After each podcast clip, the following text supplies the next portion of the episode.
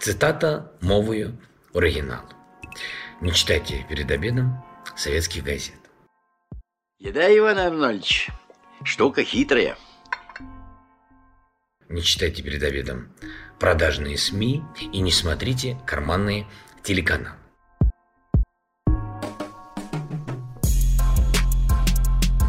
И вы все погибнете, потому что вы дьявол, фашистский дьявол.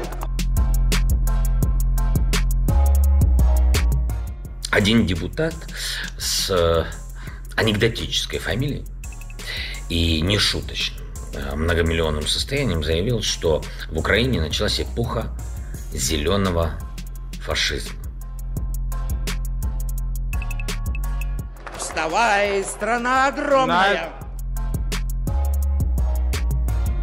Человек получает 3000 гривен, 5000 гривен по официальной отчетности работающих на этих каналах. У меня вопрос. Где те остальные десятки миллионов, которые черным налом им раздали? Откуда они? Дьявол, фашистский дьявол. Откуда они?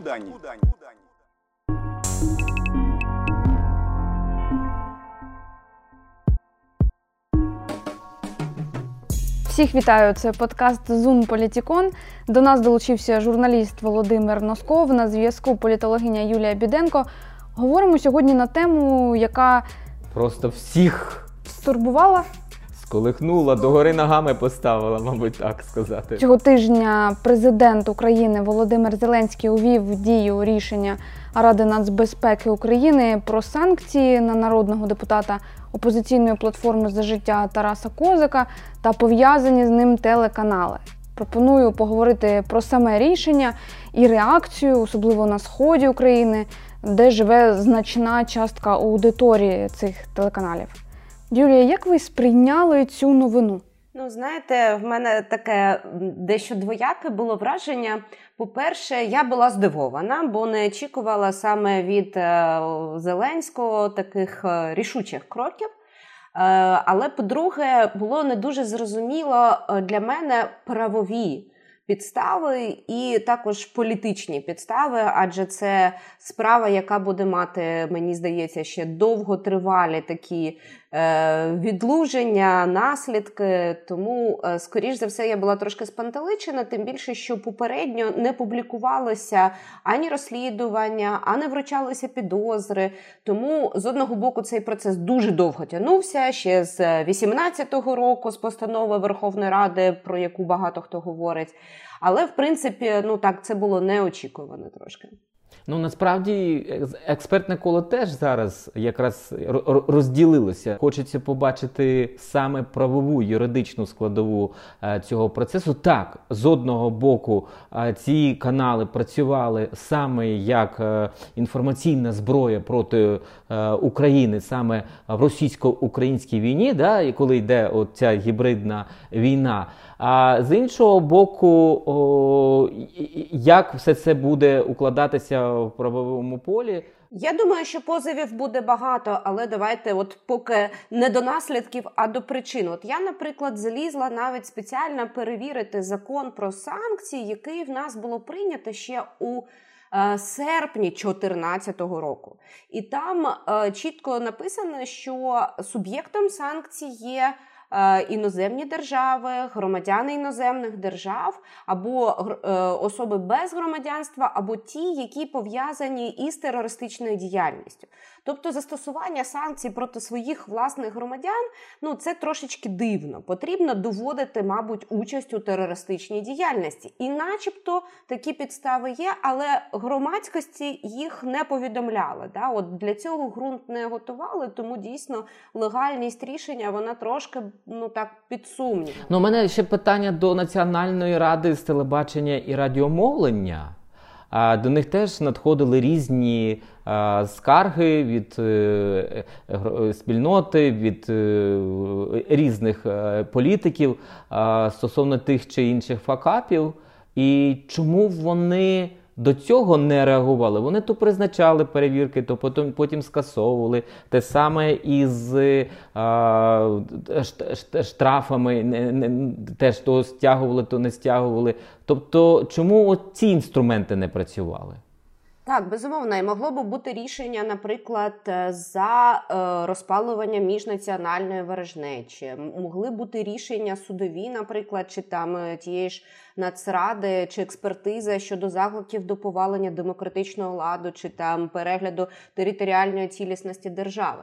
Але цього всього не було, і, начебто, підстава для рішення наступне: що сам пан Казак і пов'язані з ним юридичні особи вони фінансували тероризм, здійснюючи оборудки, е, торгуючи вугіллям. І таким чином вони є залучені до е, терористичної діяльності, але було також і інша мотиваційна така частина, яку, наприклад, наскільки я пам'ятаю, публікувала навіть Українська Правда чи низка інших джерел, е, які казали про те, що е, це, начебто, особа, яка керується іноземною державою, ну натякаючи безумовно на державу агресора. Але чи доведено це таке керування управління з боку Росії? Е, каналами, е, про які йде мова, ну от е, цих доказів трошечки не вистачає суспільству. Безумовно, патріотична спільнота сприйняла на ура. Це зрозуміло. Я тут людей емоційно дуже розумію.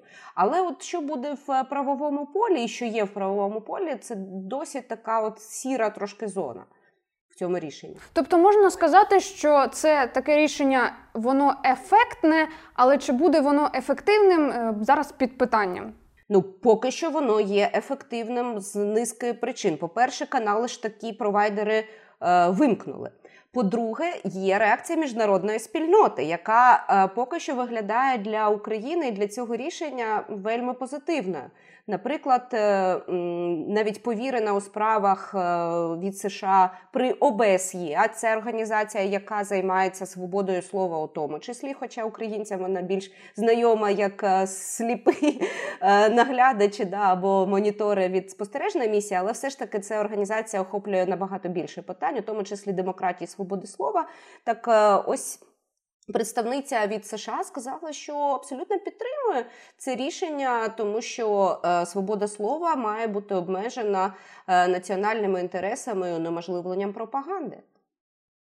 Ви сказали е, е, з приводу козака, да, що потрібні докази, що громадськість не була поінформована, чи дійсно є ця база доказова. Сам козак е, сказав, що він сам не розуміє, чи є ці докази, і навіть там звернення записав. Звідки у вас дані, що я фінансую тероризм? Звідки у вас дані, що я співпрацюю з бойовиками? Я хочу від вас відповіді відповіді мені, відповіді суспільству. А я вам відповідаю: вас нічого немає. Ну, принаймні, мали бути б відкриті якісь справи. Такі спроби вже були і в 2015 році, і наскільки я пам'ятаю, в 2018 році, навіть напередодні нового року е, справи відкривалися. Після цього вони закривалися. Хоча б якщо була вручена підозра у фінансуванні тероризму, бо це не просто підстава там для введення санкцій, це кримінальний злочин за українським законодавством. І особі, яка його вчиняє, має бути ну вручена за процедурою. Да, от е, підозра в е, вчиненні цих дій. Цього не було. Чому це сталося саме зараз? А оскільки ми все-таки е, з вами спостерігаємо ось таку е, політику президента, дещо м'яку щодо е, ведення там, переговорів з Росією. Ну і взагалі ми бачимо, як поводяться політики і громадські активісти, яких ми можемо вважати там проросійськими, та як поводиться той же самий юрист е, Партнов, суди і, і, і так далі, тому подібне. І з іншого боку, ось цей різкий крок публікують багато рейтингів, що падає рейтинги у зеленої команди, у самого президента. Можливо, це і є таким поштовхом до от я який. Чи це можливо спроба, знаєте, е, поставити Медведчука на своє місце, коли той хотів навіть перевести е, процес з полоненими на свій бік? І тут ну швидко, чесно, треба сказати, швидко відтягнули це назад і поставили свої межі. Абсолютно погоджуюсь, що можуть бути і суто політичні причини, адже ми знаємо, що команда Зеленського і він сам той президент, який більше керується політичним моментом, ніж е, духом та буквою закона у своїх рішеннях, у там, наприклад, вмиканні турборежиму і таке інше. Але от перед тим як перейти до низки політичних підстав та аргументів, е, от я би хотіла завершити. Ми казали про те, що козаку ніхто не пояснив, які самі скажімо так, проти нього є питання, да, чи звинувачення, але було б дуже круто, якщо б він також пояснив, звідки в нього такі гроші на канал, адже е, знаючи його трудову біографію, людина працювала здебільшого на державній службі. І е, багато хто з моїх знайомих, які працюють в райдержадміністраціях чи облдержадміністраціях, ніколи не зароблять навіть на таку малесеньку радіостанцію, не те, що на канали. Окей, переходимо до політики, бо, бо це більше моя парафія. Е, гадаю, тут є низка е, підстав як зовнішньополітичних, так і внутрішньополітичних. Спочатку давайте до внутрішньополітичних, адже от е, Володимир сказав таку річ, що Зеленський от від нього ніхто не очікував, і він такий м'ягенький до, умовно кажучи, п'ятої колони, як її люблять називати. Але давайте, якщо ми будемо дивитися об'єктивно то е, от рішень, які б прямо от відверто шкодили інтересам України, от фактично їх ну, майже не було. Е, я дуже скептична завжди була щодо президента Зеленського, і в мене також, особливо після 19-го року, перезавантаження для мене також сумнівно тоді Верховної Ради. Ну було дуже багато пересторог. Але дивлячись на от такий зовнішньополітичний блок і просування, я б не сказала, що тут йде прям зрада зрадонька, правда? І е, рішення щодо виключення з фракції Дубінського ну непогане. Е, Є інші люди, яких би варто було поставити на на розгляд фракції тут безумовно, але е, мені здається, це ну такий перегляд да, от, е, тієї тези, наскільки проросійським є Зеленський. Інший момент, який пов'язаний з виборами місцевими. Слуга народу як партія, вочевидь, на сході країни вибори програла. Вони поступилися у ПЖЗ. Е, І тут прийшло розуміння того, що, мабуть, не варто грати з цією політичною силою на одному і тому ідеологічному полі, ну умовно ідеологічному, да не, не варто е, посилати ці от подвійні меседжі, тому що е, їх не переграєш на цьому полі. Краще намагатися збирати більш проукраїнських громадян навколо себе і е, відтискати електорат е, умовно проукраїнських сил навколо себе. Я не беру ЄС, але ж з'явилося багато таких от ну демократично українських проєктів на місцевих виборах, які Е, ну непогано е, розділили між собою електорат Зеленського 2019 року. Тому тут є також, мені здається, намагання структурувати свій електорат і відмовитися від таких подвійних ігор, і краще вже структурувати навколо себе таку умовно демократичну українську спільноту. Володимире, я от хочу е, звернути увагу реакції журналістської спільноти на те, що сталося.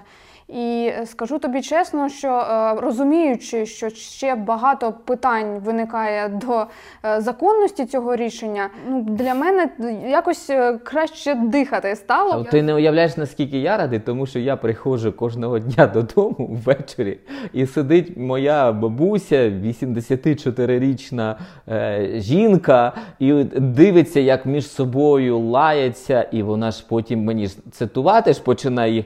Да, у нас сложне міжнародне політичне отношення. Але з іншого боку, е, ми маємо усвідомлювати, що е, багато е, якими б вони б не були, це скажімо так, працівники засобів масової інформації. Як бути? Це дуже така складна ситуація. А яка може бути солідарність, перепрошую, із людьми, які працювали ну, реально е, пропагандистами? Я, наприклад, цих людей, Піховшика, інших, інакше як пропагандистами не можу назвати. Я для себе чітко відокремлюю журналіст ведучий і а, пропагандист. Погоджуюся з твоєю думкою, але Є ж багато, скажімо так, е, невидимих працівників цієї системи, які не висувають таких різких там. е, Читала сьогодні, що е, написала редакторка каналу 24 каналу, а каже, що вже надсилають їй резюме, ті працівники, і вона каже: ну. Мовляв, ми не будемо брати вас, бо не можна так то одним продаватися, до другим продаватися.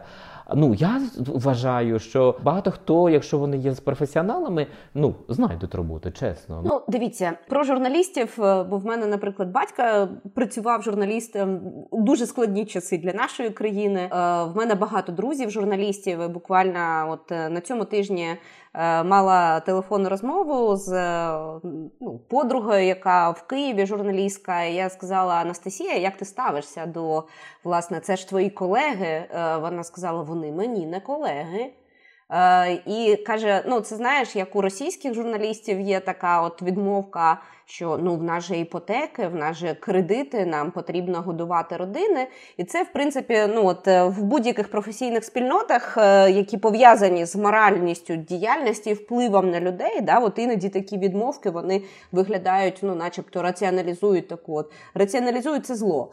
І е, власне вона каже: в мене також кредити і родина, яку я годую, і я при цьому не йду працювати, продаючи свою совість. Тому я вважаю, що журналістська спільнота різна, і я розумію, якщо ви кажете про Олену Трибушну, яка написала, що я не буду приймати резюме від колишніх працівників цих каналів. Я розумію, бо є питання журналістської етики, є питання редакторської політики. І якщо приватні медіа відбирають е, професіоналів с- собі також за певними, скажімо так, критеріями моральними, не професійними, а моральними, це їхнє право. Так само, як і певні, наприклад, університети е, на заході, коли ти подаєш заявку, вони можуть е, там відмовляти е, певним кадрам за те, що вони там ну.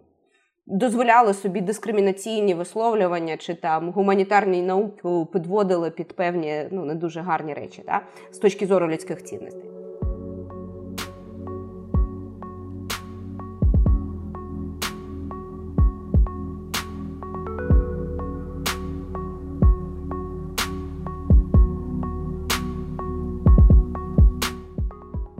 Отже, що буде з е, сегментом е, глядачів, да, от за аудиторією? Мені здається, тут декілька варіантів. По-перше, е, деякі люди вони мають таку, знаєте, я би так сказала, інформаційну легкість. Я пам'ятаю, як деякі мої студенти у 17-му році, коли закрили, да, просанкціонували е, закриття мереж однокласники, але для них було більш важливо ВКонтакті, які, які гвалт стояв, але бачу, що ну, вирісли інші мережі завдяки цьому, і жодних сентиментів вже там за півроку не було. Тож ми е, можемо сказати, що буде заповнення чимось іншим для тих людей, які, знаєте, з такою певною легкістю дивляться е, інформаційні е, продукти і не дуже пропускають це через там свої. Або другий варіант е, це заміщення. Е, І е, можна сказати, що цифровізація українського суспільства вона вже доволі велика. От наскільки я пам'ятаю, по е, дослідженнях 20-го року, всередині 20-го року, вже інтернет як джерело новин вперше перебороло телебачення. Раніше в нас до 70% з телебачення брали інформацію про те, що відбувається в Україні та світі. Зараз це інтернет. Тому піти до Ютубу бабці це не складно. Друзі, ви говорите зараз все таки про е, молоду і середнього віку аудиторії, А, а тут ні, специфічна аудиторія. Все одно там дуже велика частина аудиторії саме людей 45-50 плюс. Ну, давайте не будемо так от лейблувати погано людей 45-50 Ні, я не лайбую, я кажу про те, що про їхню цифровізацію, діджиталізацію. Я от про що. Їхня диджиталізація, до речі, дуже, е, дуже зросла е, у часи карантину і пандемії, повірте. Е, і люди е, ну, такого більш поважного віку зараз також дуже активно е, інструменти цифрові засвоюють. Так їх буде менше, ніж аудиторія, яку мала телевізійна версія цих каналів. Це безумовно, це 100%, але я впевнена, що перегляди на Ютубі саме цих каналів вони зростуть ну, принаймні удвічі утричі. Там, до речі, Тетяна Попова, медіаекспертка, вже опублікувала перші рейтинги, перетікання. Вона вона говорить, що зросли зросла частка долі от рейтингів а, телеканалу. Як Мураєва телеканал називається? Наш, Наш потім е, Уніан, Еспресо, прямий, і там можна вже в цифрах побачити якраз перетікання. Ну, я хочу е, таку думку ще е, її висловила журналістка колега. Підуть люди в Ютуб, а там ще гірший контент, в плані ще більш токсичний, токсичний контент. Так. Моя мама піде зараз е, шукати канал в Ютубі і натрапить на шарія. Я б не хотіла, щоб так сталося. В якусь просвітницьку діяльність вести. Ну я, чесно кажучи, не вірю в просвітницькі кампанії, відверто вам скажу. Мені здається, тут питання в меседжах і питання способу донесення меседжах. Е, щоб е, ці люди, ну чому ж цим людям е, ці канали були настільки цікавими, що вони на цих на них сиділи як на інформаційній голці. От я про це думаю. Слухайте, ну з одного боку можна не вірити у просвітницькі кампанії, але з іншого, коли ми заборонами намагаємося виховати глядача, це також не вихід. І сприймати власних співгромадян якості, знаєте, таких ну от е, бичків, яких е, там козлик спрямовує на е, бійню російської пропаганди, а в Ютубі це буде ще там гірше. Це також ну не дуже плідний підхід, я би так сказала. От ви кажете, що ваші там бабусі чи мами підуть дивитися ці канали. От я знаю, що моя мама не піде, бо вона еспресо дивиться дивиться там, чи іноді п'ятий, чи іноді харківські там. Ну, от вона не піде за цим, тому що в неї є певні свої. Е, я до чого це? Я не рекламую жінку. Я просто кажу, що, е, що є певні уподобання. І знаєте, крізь них пробитися дуже складно. От коли в нас був такий е, ну, настрій, навіть у донорів був настрій, що створюйте е, гарні кульні українські продукти з українським меседжем, ми вам під це навіть гранти ну, будемо давати, чи там про європейську інтеграцію. Я ж розумію, що людина, яка дивиться там шарія з 13-го року, вона просто їй не зайде це відео, як, в якої обгорці там смачні, воно не було, правда? Або блискучий. І е, тут є питання таких собі інформаційних пересторог. Тобто е, є декілька е, теорій комунікації ще з початку 20-го року, теорії 20-го е, сторіччя, теорії пропаганди. І от е, певні з них вважали, що головне це там потужний меседж і багато передавачів того меседжа, щоб до аудиторії точно потрапило. Да? А є більш пізні е, дослідження, які вважають, що людина. Е, шукає собі інформаційних, скажімо так, продуктів, які відповідають. Тим ідеологічним принципам або власним таким переконанням, які вже сформовані. Розумієте? І тут же казати про те, що вони підуть, а там ще гірше. Ну, е, ті, хто підуть шукати цей канал, вони вже е, і раніше були налаштовані на те, щоб сприймати меседжі ще гірші, які ну, от щодо там української державності, інтересів е, тощо. Я хочу перейти до е, теми реакції місцевої влади і, взагалі, от в регіоні на ці події. Жодних протестів я не не бачила, да, щоб у нас виходили там на підтримку цих трьох каналів. Такого не було, да, Володю? Ти ну, нічого не, не, не було. Е, була реакція, публічна реакція Харківської обласної державної адміністрації, яка публічно підтримала введені санкції, була заява. Е, хоча я звернула А питання, навіщо вони це робили? О, цікаво. Я звернула увагу на те, що це, це повідомлення на сайті обладміністрації було якесь обез обезличене, якщо так можна сказати. Там було просто написано не від імені голови адміністрації, а просто що Харківська обласна адміністрація ем, підтримує введення санкцій, якби просто так ну відчитатися, що ми теж якби на боці Галочку да. поставили. Ні, ну ну це нормальна, знаєте, пострадянська політика, коли ти мусиш продемонструвати цю лояльність, але боїшся ставити власний підпис, тому що ти поза політикою, адже ти працюєш в органі е, державної влади. Да?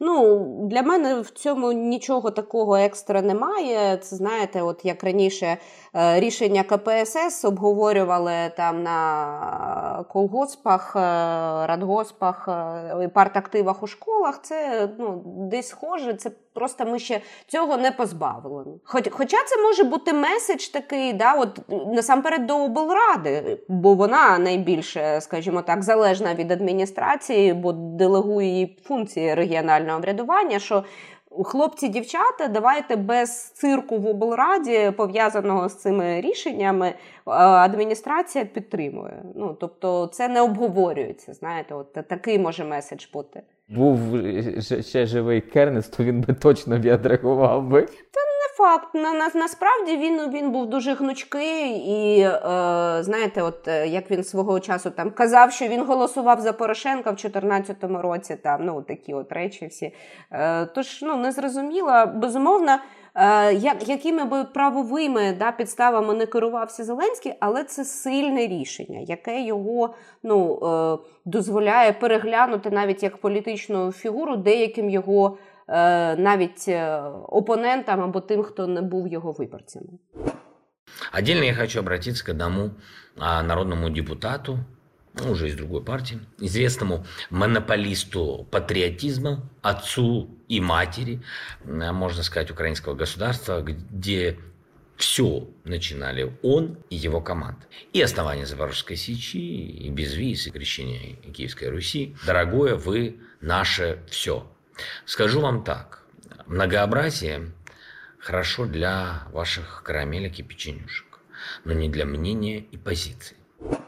Але Юля, як ти гадаєш, як от відсутність е, цих трьох каналів тепер вплине на політичну ситуацію, на атмосферу цю на сході, та? І в радах і в радах, так. Мені здається, знаєте, що ради зараз своїм трошки зайняті. По-перше, безліч е, всіляких програм е, на наступну п'ятирічку приймати, і там також закладаються, знаєте, е, речі важливі для фракцій, для конкретних бізнесів. Ради це органи місцевого самоврядування. Вони, от все ж таки, вибори пройшли. Наступні ще не близько, і вони зараз зайняті своїми справами щодо комунального майна, е, підприємств і такого іншого. Мені здається. А от в міській, в міській раді є е, депутат Андрій Лесик, який е, один з е, просто постійних учасників цих трьох каналів всіх програм. І коли не ввімкнеш, він все одно там сидить. У меня шок. И мне пишут, Харьков в шоке, что делать? Встаем, объединяемся и так далее. Люди голосовали против Порошенко. А что я сейчас читаю? Что такими действиями реально хотят, пытаются отбелить Порошенко. Что на фоне Зеленского он реально нормальный мужик. ё какие проблемы?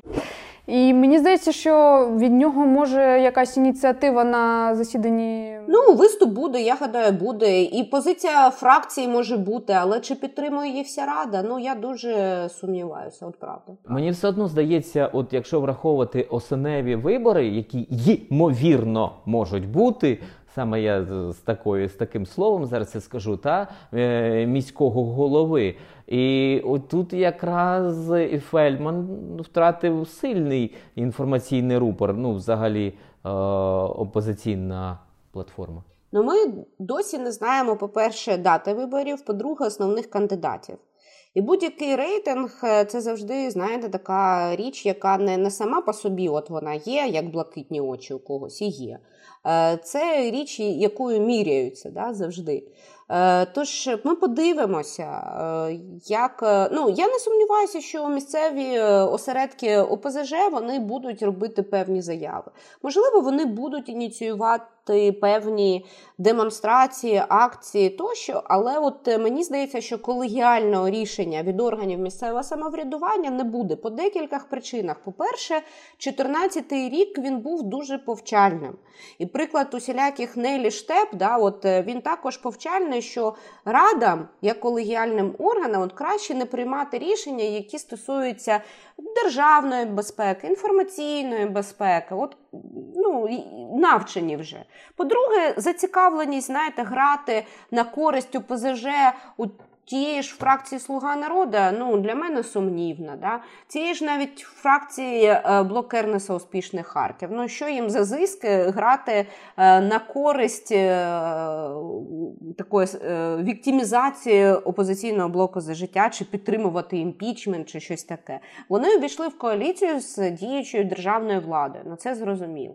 Але з іншого боку, Михайлові Добкіну, як ймовірному кандидату у міські голови, е, потрібна інформаційна платформа, звідки він може доносити е, свої меседжі. І тоді теж Так. е, блоку Кертнеса невигідно, щоб він якось більш е, проявлявся. А тут якраз у цей момент у нього тут козир і був. Так. Слухайте, ну є законодавство про вибори. Коли почнеться виборча кампанія, хай по розцінках замовляють рекламу і підживлюють різні місцеві засоби масової інформації. Ну е, знаєте, співчувати Лєсіку, що в нього вже нема де казати. Ну я, я до цього ще й не дійшла.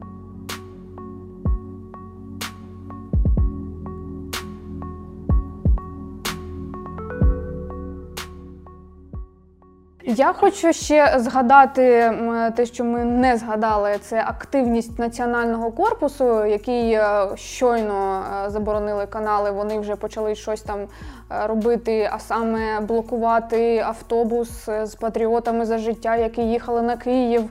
Вони вже там свої якісь виставили е, пости, Кордони, е, замінування автобусу. Тобто проявляє оця націоналістична ланка буде про себе ем, якось нагадувати нам в у ці часи, коли Зеленський на боці.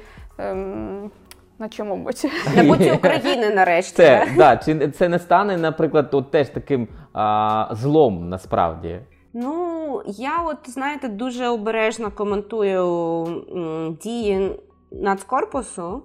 Е, Бо, по-перше, вони іноді для мене в певну там логіку нормальної політики не вкладаються. Ба більше спілкуючись з іноземними колегами та журналістами, я часто стикаюся з тим, що ви скажете про дії ваших ультраправих і. І наскільки Україна зараз взагалі є цією фашистсько-нацистською державою, тобто ці меседжі вони досі ходять, повірте мені, в міжнародній спільноті. І тому е, привзносити їх в якості, от е, повірте, вони не праві, вони реальні патріоти. Ну я дуже з обережністю це роблю. Тим більше, що те, що є насильством, і те, що в такі радикальні дії е, вкладається, ну мені це не дуже близько. Я вважаю, що е, нормальному розвитку мирної держави та мирного міста воно не дуже потрібно, якщо чесно. І воно не дає розвиватися, знаєте, спокійним процедурам на кшталт громадських слухань, місцевих ініціатив. і Може, колись в нас вже з'являться і місцеві референдуми. Тому, е, в принципі, блокувати е, там молодіжку від ОПЗЖ десь поза містом, мені це здається на знаєте, дії таких от. Двох окремих суб'єктів, кожна з яких це е, різні ідеологічні спектри, але все ж таки це суб'єкти громадянського суспільства. От яким би воно в нас не було, це е, суб'єкти громадянського суспільства. Це коли націоналісти там з ЛГБТ також чубляться. Це їхнє, знаєте, от е, поле боротьби.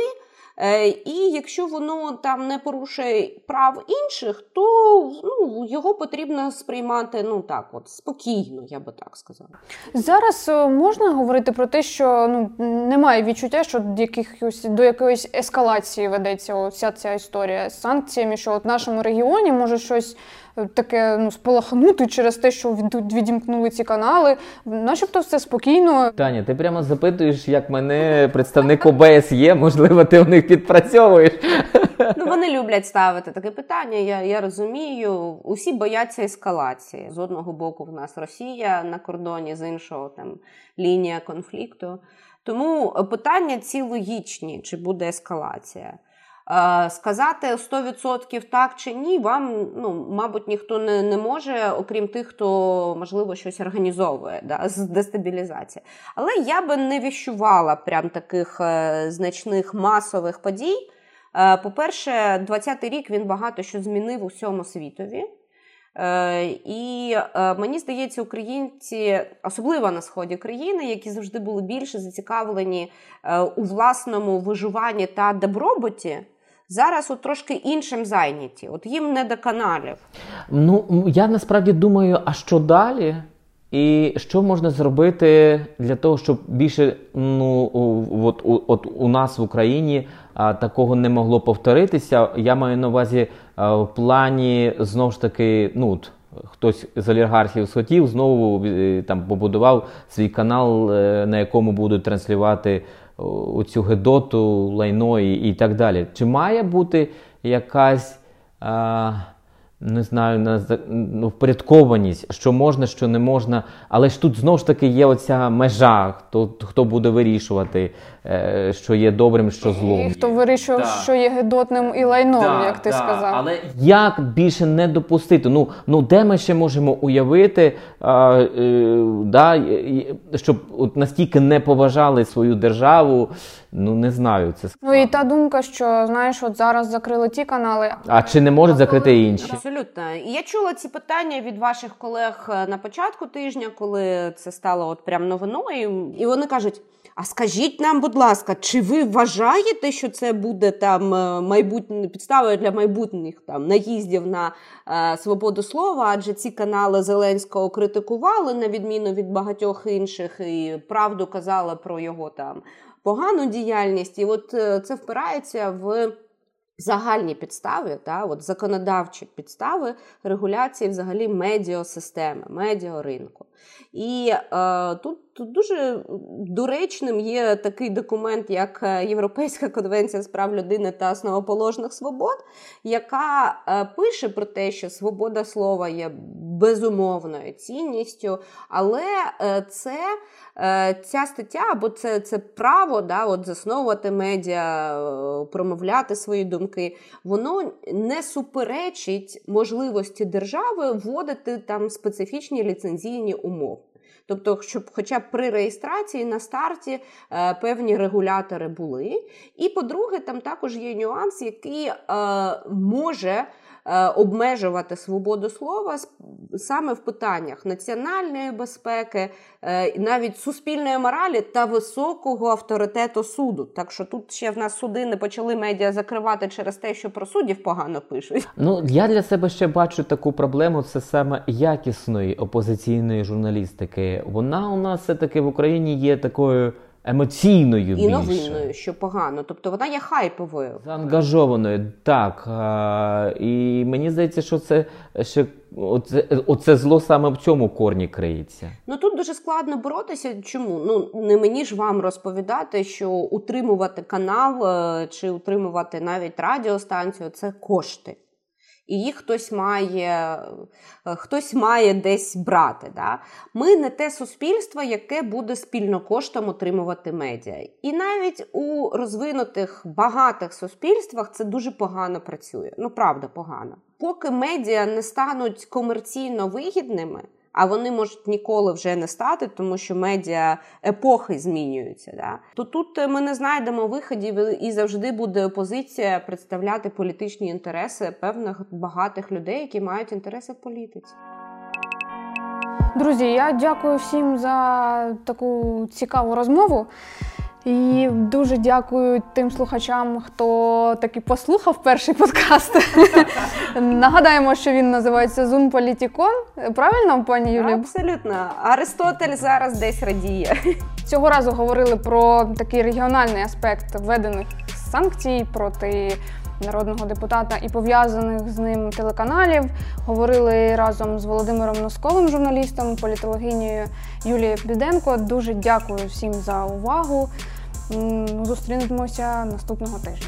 Па-па! Дякую.